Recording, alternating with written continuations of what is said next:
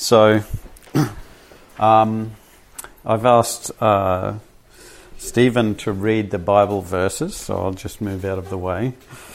Uh, we're looking at James chapter 3 mostly today, about fighting fire. Dear brothers and sisters, not many of you should become teachers in the church, for we who teach will be judged more strictly. Indeed, we all make many mistakes. For if we control if we could control our tongues, we would be perfect and could control ourselves in every other way. We can make a large horse go wherever we want by means of a small bit in its mouth. And a small rudder makes a huge ship turn wherever the pilot chooses to go, even if the winds are strong. In the same way, the tongue is a small thing and makes grand speeches. That makes grand speeches. But a tiny spark can set a great forest on fire. And among all the parts of the body, the tongue is a flame of fire. It is a whole world of wickedness, corrupting your entire body. It can set your whole life on fire, for it is set on fire by hell itself. People can tame all kinds of animals, birds, reptiles, and fish, but no one can tame the tongue. It is restless and evil, full of deadly poison. Sometimes it praises our Lord and Father, and sometimes it curses those who have been made in the image of God.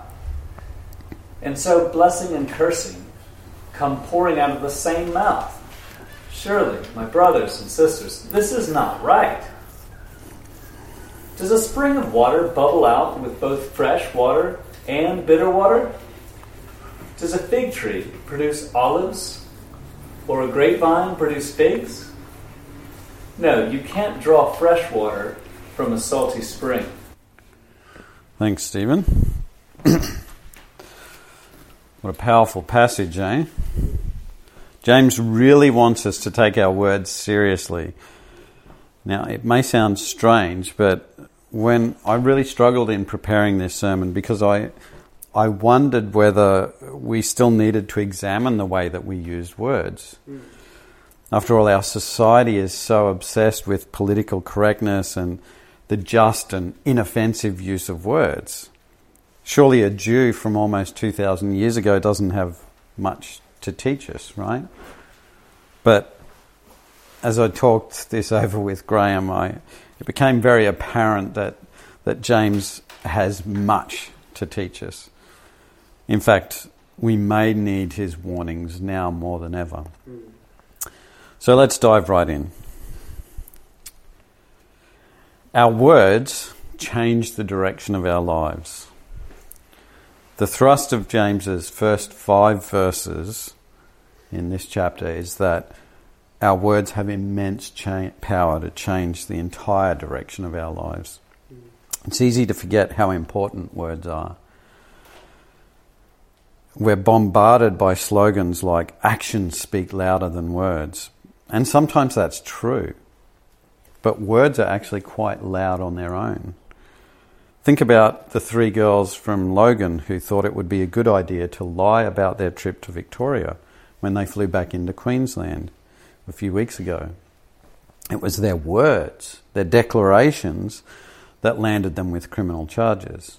Sure, there were actions accompanying that, but the words were what made the difference. Their words allowed them to interact to interact with others when they shouldn't have been, and possibly to kill. Words have power. Proverbs has much to say about words, such as this pithy proverb. A fool's proud talk becomes a rod that beats him, but the words of the wise keep them safe. Those are rods from Malaysian prison, by the way, for beating people with women. yeah. That, of course, is why James warns teachers that they have a greater responsibility. My words, my words, right here, right now, have power, and, and I'm being held responsible by God for what I say. Uh, I think we might just finish and, and go to worship now, okay? No, that's okay. I think I'll I think I'll risk the rest of the sermon. that was supposed to be funny, but that's okay. I got it. yeah. Bit meta. but the words um sorry, I think I yeah, I'll keep going. So Jesus actually says the words you speak come from the heart. That's what defiles you. For from the heart come evil thoughts, murder, adultery, and all sexual immorality, theft, lying, and slander. So Jesus sees the power of our words too. And we, we actually try to handle this by building elaborate structures to filter our speech before it can cause harm. In Japan, the entire language is structured to enforce politeness. In postmodern, there's yeah, there's there's many forms of, of verbs that have different politeness levels, and there's many ways of saying things. And in postmodern Western culture, we have the same sort of thing. We've created the complex architecture of political correctness and and uh, we did that to make sure that nobody gets offended. Jane Austen lived in Regency England and she wrote about the rigid structures that her society had constructed to protect people in her famous novels, such as Pride and Prejudice and Emma. Do you think that any of these methods work? Does political correctness make people nicer to one another? No. are Japanese unfailingly friendly and, and, and wonderful to each other? You may not know the answer to that, but it is no. um, so here's an example. This is a pivotal, a pivotal scene from the most recent adaptation of, of Jane Austen's novel Emma. Oh gosh, sorry, my slides have got my slides have been moved about somehow. So Actually, Ladies and gentlemen. yeah, no.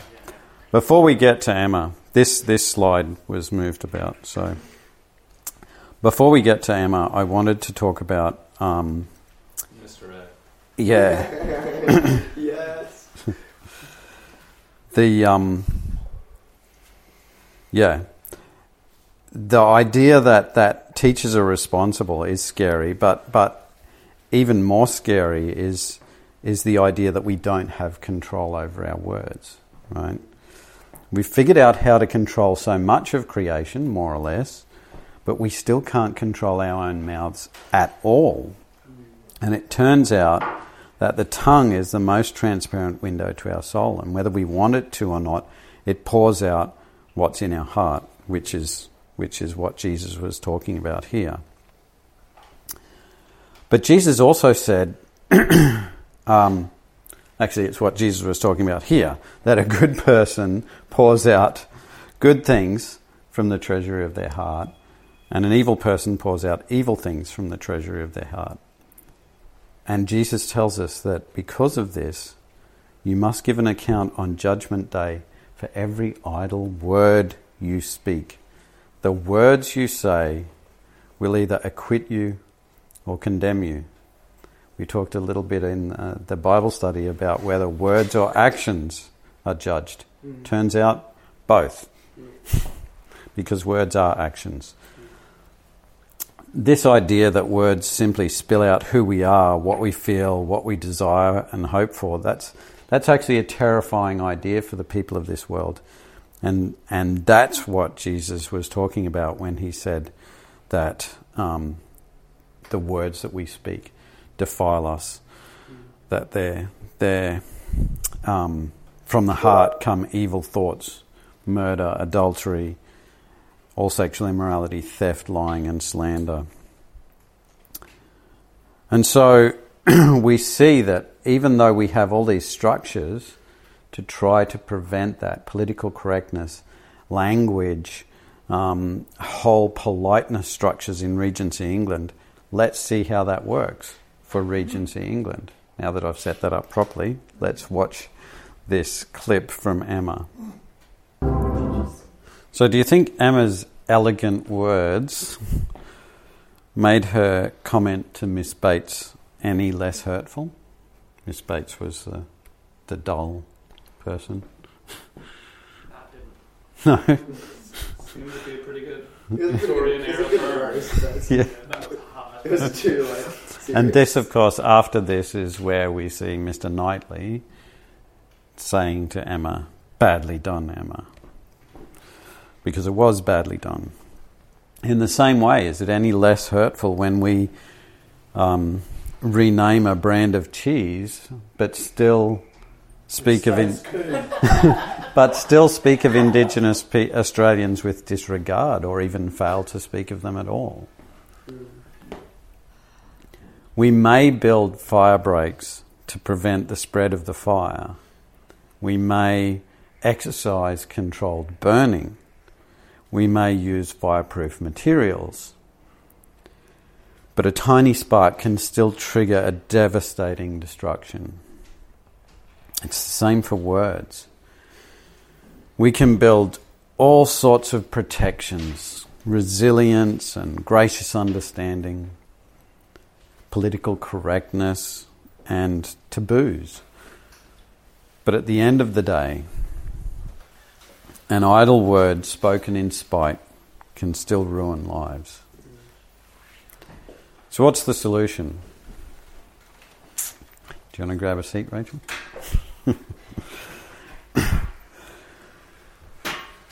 well, the solution is pretty obvious prevent sparks. Then you'll never have any fires. But how do we prevent sparks? How do we stop vicious words being spoken?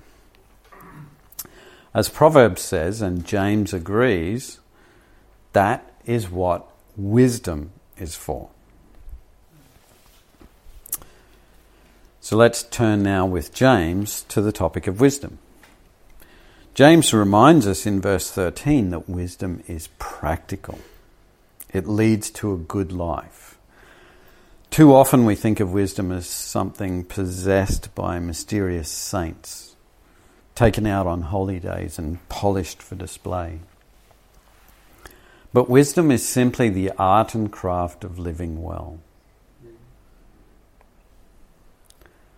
Unfortunately, while it's easy to define what wisdom is, it's much harder to find good wisdom. Wisdom that leads to a fruitful, loving life. James attacks the so called wisdom from exhibited by some of the Christians he's writing to. He accuses them of being driven by bitter jealousy and selfish ambition. When these desires are joined, as they are too often in this world, they create a heart who cares only for themselves. Any care they have for others is only in order to use them as tools for their own purposes. James says that this sort of attitude will lead to disorder and evil, which, surprise, surprise, makes me think of the world today. For example, the selfishness of people protesting that their human rights are being violated. How? By being required to take measures to protect others and themselves from COVID 19. But their selfishness goes on to cause disorder and sickness. And what about the way that issues that genuinely need addressing are taken over by selfish people for their own goals?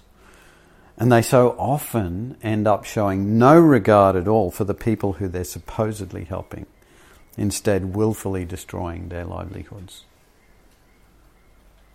When God's wisdom is rejected, society falls into chaos. And that's what we're seeing in the world. That's what we've always seen.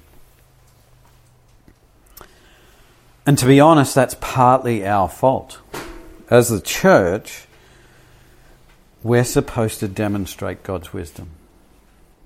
James is speaking to the church when he condemns worldly wisdom because James's brothers and sisters are living out of worldly wisdom instead of godly wisdom. And they should know better. We should know better because we should know that worldly wisdom comes straight from hell. Look, all of us struggle with wisdom. We all struggle with worldly wisdom because it's, it's the wisdom we were born with. I think a few, I think for myself of a few years ago when I was trying to make important decisions on behalf of Mosaic Church. And as much as it pains me to admit it, when I look back now, I can see how much I was driven by jealousy and selfishness, and, and how that impure wisdom undermined my ability to, to be a stronger advocate for God's will. It came out in intemperate language and sarcasm and sometimes just pure spite. We all struggle with a mixed heart. And the more we give in to jealousy and selfishness, the more it will tear apart our relationships. But thanks be to God, there is another way. And that way is the wisdom that God gives us. And remember, if you need wisdom, ask our generous God, and He will give it to you. And He will not rebuke you for asking. He wants you to ask. The wisdom that God gives us is pure, untainted. A truly wise person is, is peace loving and making. The Greek word here is the origin of our word irenic. The wise person is always gentle with others. They'll listen to others and be willing to change their mind on a matter that doesn't violate God's directions. They're full of mercy and they go about doing good things.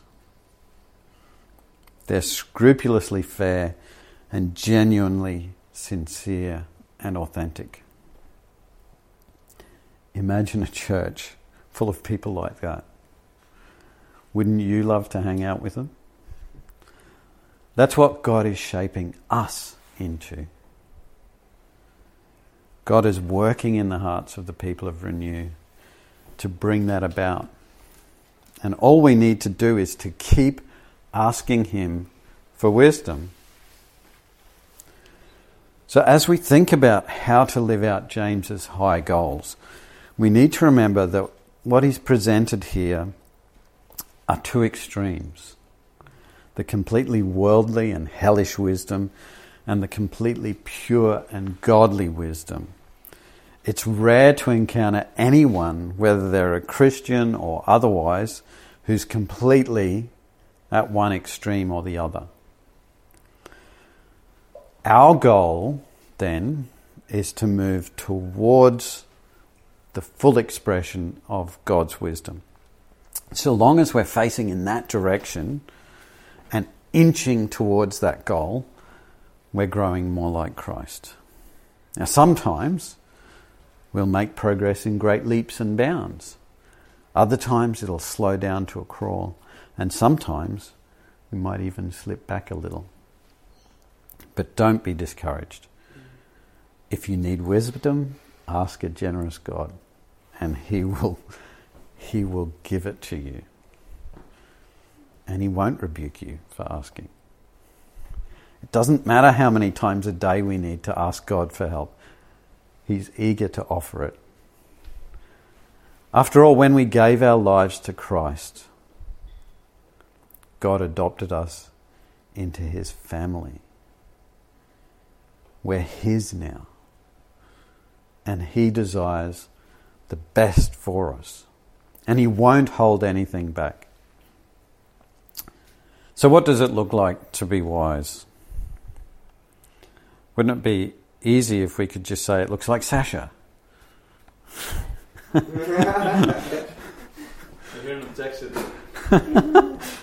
Sasha disagrees. Uh, some of those at this age, the cells are dying. A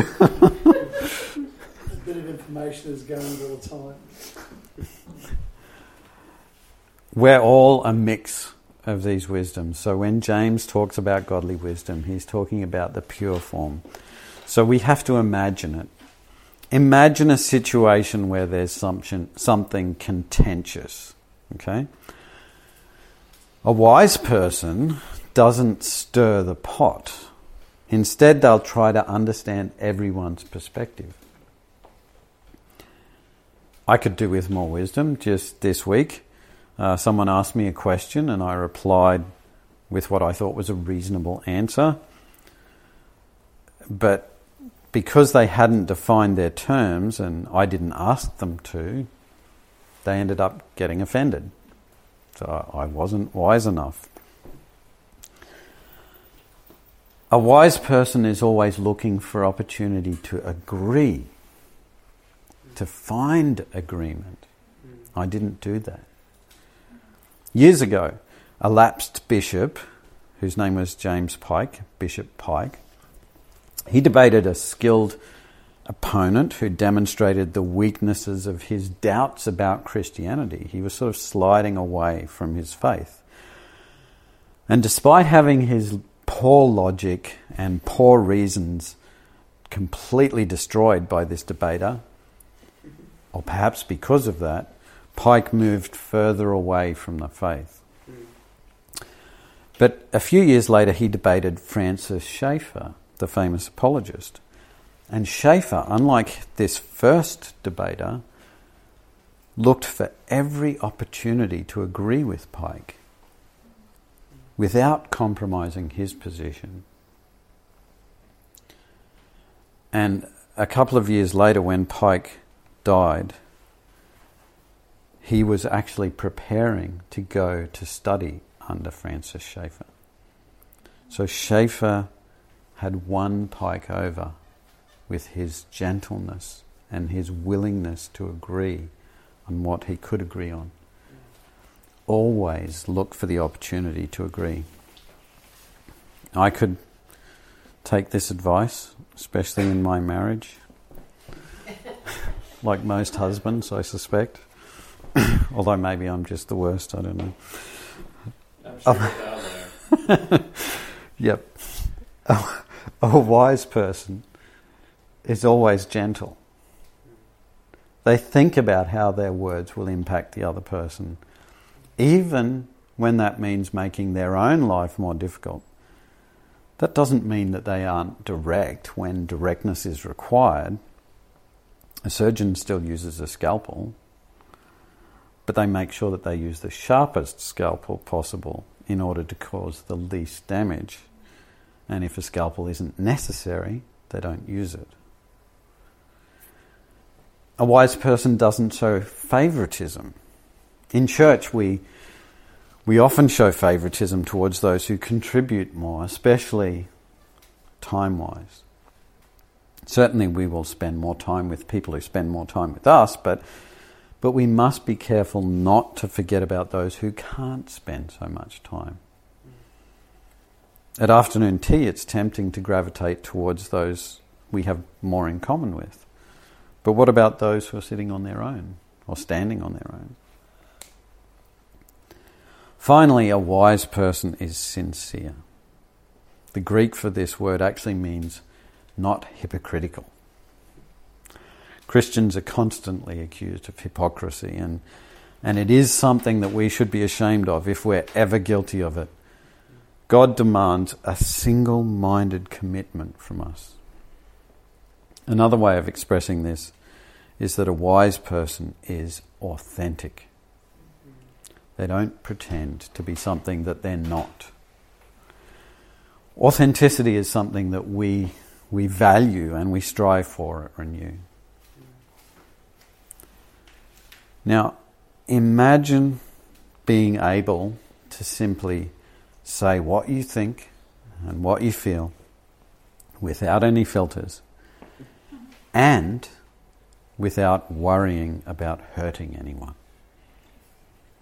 Imagine a church full of people free to share their struggles, their joys, their fears and failures, and their triumphs, without worrying about what people will think or say. as our hearts are transformed into the likeness of Christ, we can increasingly do that. Secure in God's gentle, humble wisdom, relaxing into our wonderful identity as children of God. Something to take joy in, as the kookaburras are.